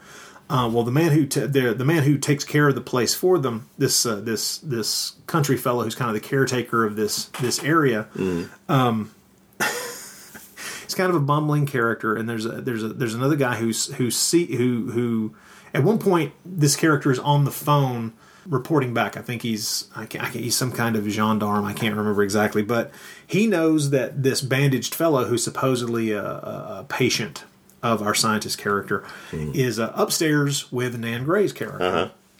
And he's on the phone and he says, uh, "Oh, he's on the phone with uh, Inspector Sampson actually." And he says, "Hey, uh, da da da da." da. It says uh, Sa- Sampson immediately twigs that this is probably who he's after. This is probably our escaped quote unquote murderer. And so he's trying to get this guy to keep him there. And he says, uh, he says, um, whatever you do, don't let him take his clothes off. And the guy said, well, he's not about to do that. He's he's he's he's upstairs with a woman. yeah. and what I love is that you can tell the inspector Yeah. on hearing that Yeah. it's like it's like a it's like two beats before the before the guy on our end it realizes how silly what he said sounded. yeah. But it's it's one of those beautiful beautiful stuff. adult Yeah, moments in the yes, movie where you're yeah. like, really, he's upstairs with a woman, and you're sure he's not going to take his clothes off. Are you Yeah. positive now? But I, just, I think that's great. Yeah, it, it is great. I, I, yeah, I like the I just I like the restrained and clever use of the humor in this Yeah. film. There's good dialogue, uh, nice little kind of puns on the whole invisibility thing, but none of them overdone. No. Um, again, I'm just so glad there was no Una O'Connor character in this film, and I know she has her defenders, but I'm not one of them. I just I, find I her. can defend her. I can defend her in certain in certain roles, not all of them. Mm-hmm. Yeah, well, I mean, and I, I know she did. I know she wasn't always the. I guess the Oh, James yeah. the James Whale Una O'Connor. Let's put it that way. That's the one that I had Yeah, a lot of trouble with. I. That's the It- one that I it- just have never been able to uh, like. it, it can be a little overbearing. Yeah. Uh, yeah. I, I agree with you. Sometimes Una O'Connor's a bit much, and Mm. yeah, I will never say that I'm not. I will never say I'm. I'm not happy she's not in a film. Yeah. So, let me see if I can double negative my Yeah, way there you into go. a hole there. So but yeah, this this this I, I I I do enjoy this film a lot. I think it's got a um I think it's it's like I said I like the pace of it. I like the care they put into it. Uh, I was surprised. I was surprised to learn how well it was received at the time that it came Well, out. The yeah, did- critics in 1940 praised Pretty it pretty content. pretty heavily, and the movie. Right. I mean, the movie did well, Mhm. and I would have known that it did well because they made two more, obviously. Mhm. So it it had to have done well. But it just seemed odd to me to, to, to read some of the, the critiques uh, at the time, and they're all very positive, just Mm-hmm. Yeah. saying good things about them, uh, about the film. And um, I don't know why, but I just I did not expect that. no. It is interesting to note that uh, three of the actors in this movie had just made a movie together before this. Yes. uh, that was Tower of Tower of London. London. And uh, three actors, two of them the same, along with Cecil Kellaway, would end up in the same year making The House of Seven Gables Mhm. together. Also So- directed by Joe May. so- Also directed by Joe May. Yeah. So it's, it's it's one of those things Yeah, where it's like they just walked across the lot to another set and like you know made another film because it's the same cast. took, Yeah. took a couple of weeks to get to learn the script and then got to work. But um, that's going to be one of the fun things of going through these 40s Universal Mm-hmm. films is, is following certain character, not not necessarily lead actors, but some of the character actors that are going to show up repeatedly Mm-hmm. over time in these movies in different roles, and uh, that's fun. Yes. so Invisible Man, not a classic in my opinion. I don't think this is a great film. No. Um, as a matter of fact, I on the one to ten scale, I end up giving it about a 6 whereas I believe the the original is honestly like an eight or a nine. Mm-hmm. Oh, I'd, yeah. have, I'd have to go back and rewatch it to really evaluate whether I'd split it down, you know, the eight or nine on the ten Mhm. scale because I think it's phenomenal. It is one of the classics. Uh, yeah, I was I was kind of wavering between a six and a seven. You know, Yeah. I mean, I think it, I I probably would go with a six just for the fact that it's probably still not going to be one that I'm going to return to as often as I do so many of the other Universal films. Again, this is the first time in years. I'm glad that we did this show to make me watch it again because I Yeah. do appreciate uh, that it is a it, it is uh, good for, for what it is, good for what it does, and and that everybody does a good job on it. So it's uh, but yeah, it's just not one of those that necessarily just you know sticks in your brain is just you know one I you just feel know, compelled to get back to again. But you have to give it credit for being a very competent and very efficient film, and uh, well done. it's well made. I enjoy it, but you're right. I the reason it had been so many years since I've watched this is because it's not as interesting. Hmm. It's better than the next two in the series, but it's not as interesting, which is strange to. It say, is. but Yeah, true. but- yeah. Um, because quite honestly, the next two have massive, massive flaws Hmm. and are not nearly as good, and are and are not going to be sixes on the one to ten scale, in my opinion. But at the same time, there's something about them that keeps them from being as who what's the word pedestrians wrong Hmm. um, um, bland is is not quite the right Yeah, I know, but I know what you're there's, getting at. There's- there's there's- something about it that there's nothing in this movie that makes it pop Yeah, whereas way- there's something maybe more pulpy about those next couple of, or maybe more, Yeah, more, yeah, uh, yeah. something that maybe more appeals to the more fun aspect of, of what you go to these Yeah. films for than this one does. You know, maybe this Yeah. one isn't as fun enough as, as that. You know, that still doesn't seem like the right way to put it because it's still a Yeah. fun movie. I mean, it's but.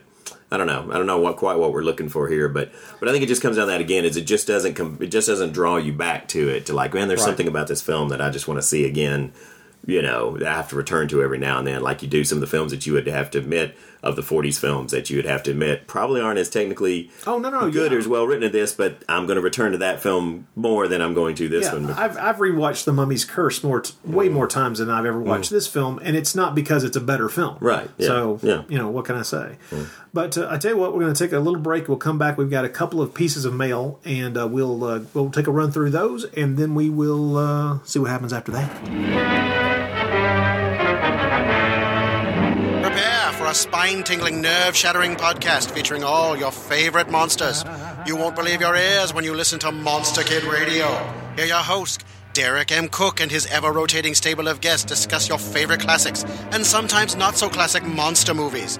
Subscribe to Monster Kid Radio through iTunes or Stitcher, or visit monsterkidradio.net before the next weekly episode of Monster Kid Radio.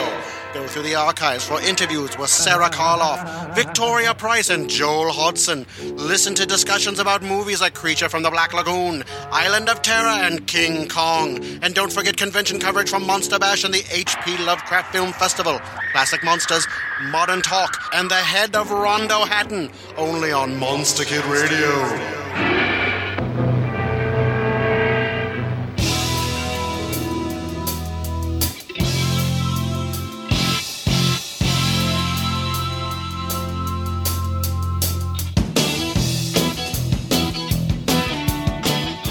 right, we've got a few, uh, some of them very old, I'll admit, because yeah. uh, we've got a few letters here uh, that come into the bloody pit at gmail.com. And a few of them, a couple of them, are uh, months old, and for that I apologize. Uh, not that uh, uh, I should feel guilty, but I feel guilty. And I probably should feel guilty. What am I saying? Of course I should. But nevertheless, what it is is um, um, part of the problem with the Bloody Pit, as you may have noticed if you've gone through the episodes, is that Troy and I aren't are not together on every episode.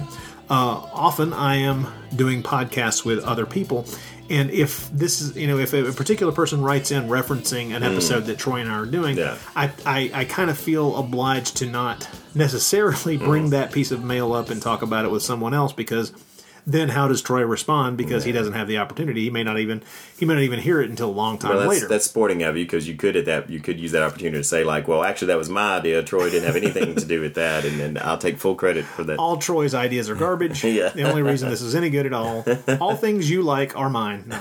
Uh, but this is this is from several months ago, and this is just a note from uh, uh, from Michael. He said, uh, "Doug, your Inquisition commentary, and speaking of commentary tracks."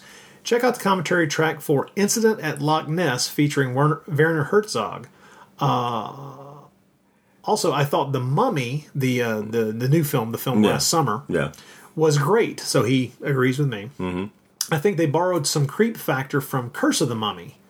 uh, the the older film, The Curse of the Mummy, Mhm. uh, and he may be right. Yeah, I have still not gotten got to watch that yet. I plan to, but I have not. Oh, uh, incident, I've- incident Loch Ness, or Uh, no, no, the mummy. No, I love Incident at Loch, Loch Ness. No, I'm talking about the the mummy. I've not gotten to see yet, but yeah, Incident at Loch Ness. Now I've not gotten to hear the commentary track, but I'm sure that if it's anything like uh, Herzog's other commentary tracks, it's great. He's great. I just love. his- He's got one of the greatest voices in the world too. It's Yeah. good. I just love. But his um, but his commentary tracks are great. And Incident Loch Ness is just a blast. It is a Of really course, I can't- I really can't- fun film. I can't think of Werner Herzog without Yeah. thinking thinking about this this ongoing comedy thing that plays through my head, which is that you know ev- everything feels with you Werner Herzog is depressing no matter what it is. oh yeah. and now the cartoon bunny yeah, the cartoon bunny runs Yes, away Yes. from the cartoon hunter, and the cartoon hunter is enraged. Both of them know that it's futile. Futile. Their lives are futile. Yes. Neither of them are aware that the landscape behind them is an endlessly repeating repetitive of the entire background of their lives. The same 12 trees over and over again. There is no amount of carrot eating that can make this existence worthwhile. I don't know. all right, all right, sorry. Um, this is another. This is another piece from uh, from Billy. Uh, something about. I know I've read this. He says, uh, "Hey guys, uh, after your Gamera episode, I went down a little internet rabbit hole looking at Gamera and other kaiju clips and trailers. I wound up in an interview with voice actor Ted Thomas." Which was originally included as a bonus supplement on the Media Blasters Godzilla vs. Megalon disc. I recognized Thomas's voice immediately, as I'm sure you will too. He's quite a raconteur and has many great stories about his career and movie dubbing. I think you and your listeners will enjoy it. And then he uh, sent the link along. Oh, cool. He says, "Thanks for your podcast and keep up the great work." Awesome. Uh, that's interesting because uh, I'm, as I've discussed before, I'm terrible at recognizing voice actors. I just can't do it. it It's it's terrible. Even when it's pointed out to me that this that a very distinctive actor's Mm. voice. Uh, you know, over five or six films, they'll say he played this character and this character and this character. It can be very difficult for me without really bearing down and concentrating mm-hmm. to recognize a voice from film to film to film, mm-hmm. and uh, that's sad because I watch so many dubbed mm-hmm. movies that you would Yeah. think that was just that's just something that I would immediately twig to. You know, I would eventually it would become second nature to notice. Oh yeah, yeah, yeah, this is the same voice who did that. Well, most of the ones that I recognize are ones that were from the original dubs of the Toho Golden Age films, you know, and unfortunately some of those were redubbed and, and it's hard to get the original dubs or come across them anymore. Uh, but the uh, original dubs from those, those uh, 50s, 60s, early 70s Godzilla movies had some voices that I can recognize, you know, uh, from time to time uh, uh, that uh, in, in other films. But uh, but yeah, yeah, that's uh, but that's but yeah, that's that's a whole fascinating uh, you know aspect of films because these guys had to be in the shadows for years. Of course, you know the whole Yeah. idea was you weren't supposed to know who they were; they were supposed to stay hidden. And so it's only been in recent you know times now that they've people have gone back and started actually interviewing these people who were in on this process here. Yeah. And then thank, thank goodness Oh, because yeah. some of the tales they have to tell are just Oh, they're great, they're yeah. they're amazing to learn. Yeah. Um, one last one here from uh, from Theodore. Uh, he signs it Ted, but his name is Theodore, so I may have just given away. Yeah, I was about to say he's out there cringing. No, don't do Don't do that. He says, uh, "Hi there, love both your podcasts. Been listening for a couple of years now, but I haven't had the nerve to write in. There's no, there's no reason. we don't bite. Yeah, yeah. He says, I have this memory, possibly false, of watching the Tales from the Crypt version of and All Through the House. That was uh, what we did. What we did as a Christmas episode this Yeah. past year. Yeah. He says, I have a uh, a memory, possibly false, of watching that with, but with an intro or outro or bumpers featuring Michael J. Fox. I specifically remember him complimenting Mary Ellen Trainor uh, on her screaming ability at the end. Uh, she was the, the lead actress. Mhm, right. Uh, does this ring any bells? I did a quick search and came up empty. Uh, I'm going to pause in his email and say that I did. I as I read you- this, yeah, I I- did a quick, intense search and uh, wrote back and forth with him for a little bit about the fact that it would appear you can't find it on YouTube. Nobody seems to have Yeah, preserved this yeah. and posted it up on YouTube, but it would appear that it's very possible that Michael J. Fox did some hosting of some episodes and rebroadcast because uh, Michael J. Fox directed an episode or two of the show That's true, in did. the later seasons. and and uh, he has, of course, uh, as you might expect, Robert Zemeckis. Uh, made of course, yeah. He, uh, he was so there's your he- connection. He, ma- yeah. he, he made not only the Back to the Future films Yeah, with Michael right, J. Fox, but right. he, he made he directed and all through the house the uh, the uh, '89 version. Mm-hmm. Uh, um, by the way, my, uh, it turns out that uh, the actress uh, Miss Tra- uh, Miss Trainor was actually Miss Zemeckis at the time. Mhm. So Okay. that so there's another connection there. So it's very possible that he did some intros Yeah, and outros, yeah. hosting some episodes, some specific episodes at some point. But I can't find them You to did, save my did life. you get? Did you circle back around to John Hudson, who co-hosted that with us? Because if anybody would remember, it'd probably be him. And now that No, I haven't touched base with him about that, and I, I plan to. I, I planned to when he Yeah. he and I recorded last la, uh, last month, and I completely forgot. Yeah, Of course, have to see if he. We'll have to ask him see if he remembers that because yeah, that, that's Um, interesting. Wow, I, I don't remember that at all, but I can totally see how that could have happened because you're right. All the connections are there. Yeah, yeah, yeah. It's. I mean, I, I, I don't know what's going on. Going back to uh, to Ted's email, this is I'm going to throw uh, throw in that I'm so glad you covered Strange Love of the Vampires on NaschyCast. It's great to know I'm not the only person in the world who's seen that movie. I did make my girlfriend watch it. Uh, yeah, yeah, yeah. Strange Love of the Vampire Oh, is. Um, I've se- I've got a better looking version of it now than the one that we used Yeah. when we covered the film several years back. Mm. Uh, but it's one that's in desperate need of some kind of uh, Oh, yeah. restoration. That's for sure because it's it's well worth seeing. It's a good film. The more you can see of it, the better it is. Oh, I'm sure. Yeah. Which is the sign of a film that needs a bit more attention. I Right. think. But you're right, even in that really bad first copy we watched, we could tell that, boy, there's interesting things going on in this Yeah. film. Yeah, this is definitely. And, and Emma Cohen, uh, there there there are two or three films I think where Emma Cohen was able to take the lead and um, do a really fantastic job. She wasn't afforded as many opportunities of, of that type as uh, I would have liked. And uh, there's a fantastic Jess Franco film Yeah, I want to see that. uh, yeah. yeah, that she's phenomenal in, and I think Strange Loves of the Vampire. She's you know she's lead, she's the lead, and she's very very good as well. The Jess Franco film is it mirror? What is it? Mirrors in the title, right? uh, uh, what's it? It's called the Obscene Mirror. It's Okay. Tim Lucas and I talked briefly about it a couple of years ago in a Mhm. little a, a bonus Beyond episode, Mm-hmm. uh, and it's phenomenal. She's incredible in that. It's probably her finest performance that I've seen anyway. Mhm. But she's also very good in um, Strange Loves of the Vampire, and it's and it's worth seeing. It's it's one of those that I well I'd love to see both of those Yeah. films get some kind of fantastic restoration and get released. Well. Even if it's just on DVD, I'd be happy with that. Yes. But uh, yeah, yeah, uh, there, there, we we're a small cult of fans of that movie. Yeah. but we have good reason for the cult to be Yes. small because almost no one knows about the film, as he says. Own, yeah. Uh, and he says, "I can't believe you got to see pieces in the theater. that rules." Yeah. I, I did. Yes, I did Yes, see did. pieces That's in the theater. awesome. It's true, I did.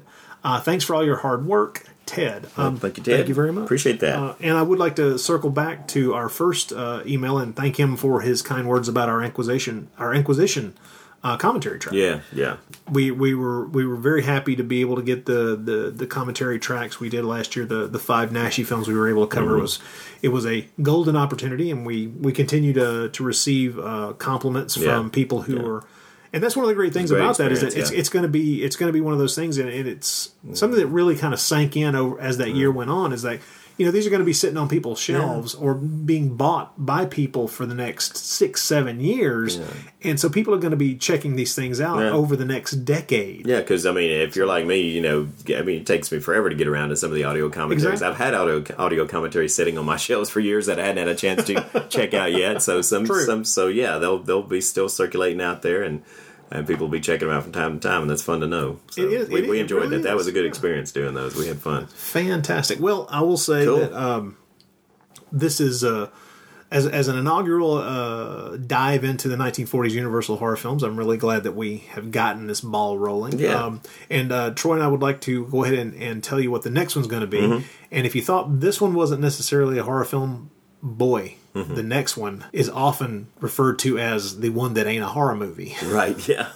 so we're gonna we're, we We debated this a little. yeah, pull back the curtain a bit here, folks. We really debated whether or not to talk about this film because there is that question of whether or not it's a horror film, and really Yeah. it's not. But Yeah. It's, also got a, a golden opportunity there that we're not going to get again, which would Yeah. be Yes, our two horror icons, Bela Lugosi and Boris Karloff, in a film together. Yep. And I think we figured out it is their last Universal. It's their last Universal horror film, and so we figured like, uh, yeah, we, we if we want to talk about those two in one film together, we need to do it. Uh, so yes, we may regret it. Who knows? But uh, but uh, but that's hopefully you won't. Yeah. Hopefully you I, fe- I fear that we, I, yeah, I fear that we will regret it. But next time Troy and I sit down to talk about Universal horror films of the 1940s, we're going to discuss Black Friday. Yep. From the same year, 1940, just a few months later. Mm-hmm. Um, my memories of this film are not good. Mm-hmm. Same here. So this could be. But it's been a while, I would say, It's, you know, it's been it's- it's been yeah, a very long time, yeah. I have, I'll be honest. I haven't watched this since the days of VHS. Mm-hmm. I think I've seen it maybe once since that, but it's still been a long time. So Really? Yeah. all I remember is just thinking this ain't a horror movie. Where's the monsters? Yeah, I, I, I, I think I think we're in agreement. I think you're right. It's not so.